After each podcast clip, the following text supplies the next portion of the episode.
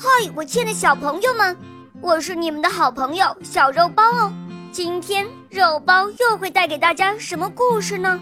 小朋友们，你们准备好了吗？准备好啦！那么，我们的故事就要开始喽。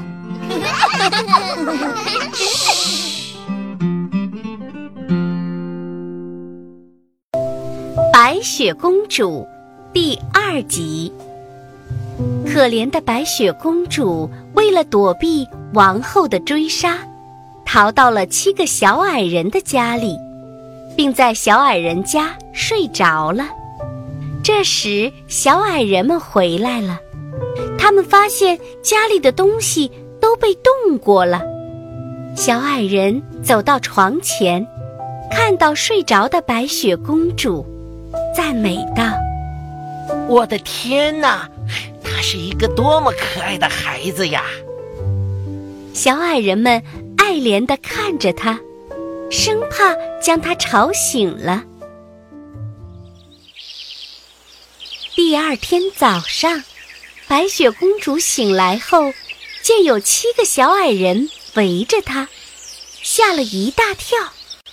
但她看着他们那善良朴实的面孔和热情的目光。白雪公主不怕了，主动和小矮人们打招呼：“你们好，我叫白雪公主。”接着，白雪公主向他们讲述了自己的经历。小矮人们听了非常同情。如果你愿意为我们做家务，你就可以留在这儿，我们会尽心照料你的。好的，我非常愿意。这样，七个小矮人每天到山里工作，白雪公主待在家里干些家务活儿。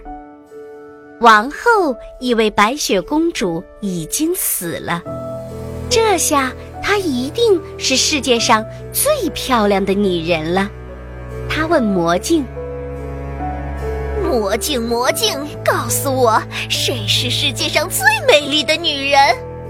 但镜子却说：“王后，你是这里最漂亮的女人，但是在山的那一边，有七个小矮人建造的小房子，白雪公主就藏在那里，她比你更漂亮。”王后听了以后非常生气。她绝不能容忍有任何人比她漂亮，于是她又打起了坏主意。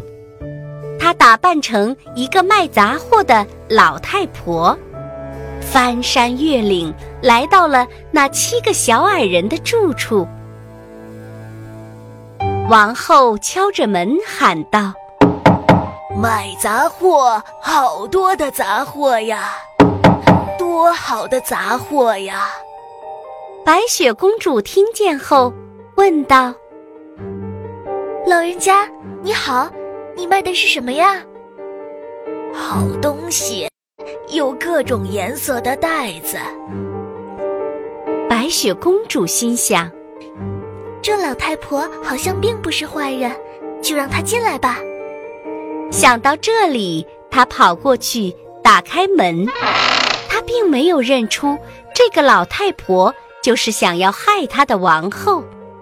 哎呀，让我给你系上一根漂亮的新带子。老太婆很熟练地将带子给她系在胸前。突然，她猛地用力将带子拉紧，白雪公主被勒得透不过气来，失去知觉，倒在了地上。王后恶狠狠地说：“这下你的美丽该结束了吧？” 晚上，七个小矮人回来了。当他们看到白雪公主躺在地上一动不动，急忙上前剪断了带子。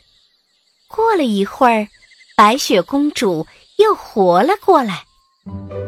小矮人知道了事情的经过后，告诉白雪公主：“那个老太婆就是王后，下次你要当心，在我们离开后，千万不要让任何人进来。王后回到家里，迫不及待地问魔镜：“魔镜，魔镜，告诉我，谁是世界上最美丽的女人？”魔镜却说：“是你，王后，你是这块地方最漂亮的女人。但是在山的那一边，白雪公主比你更漂亮。”知道白雪公主仍然活着。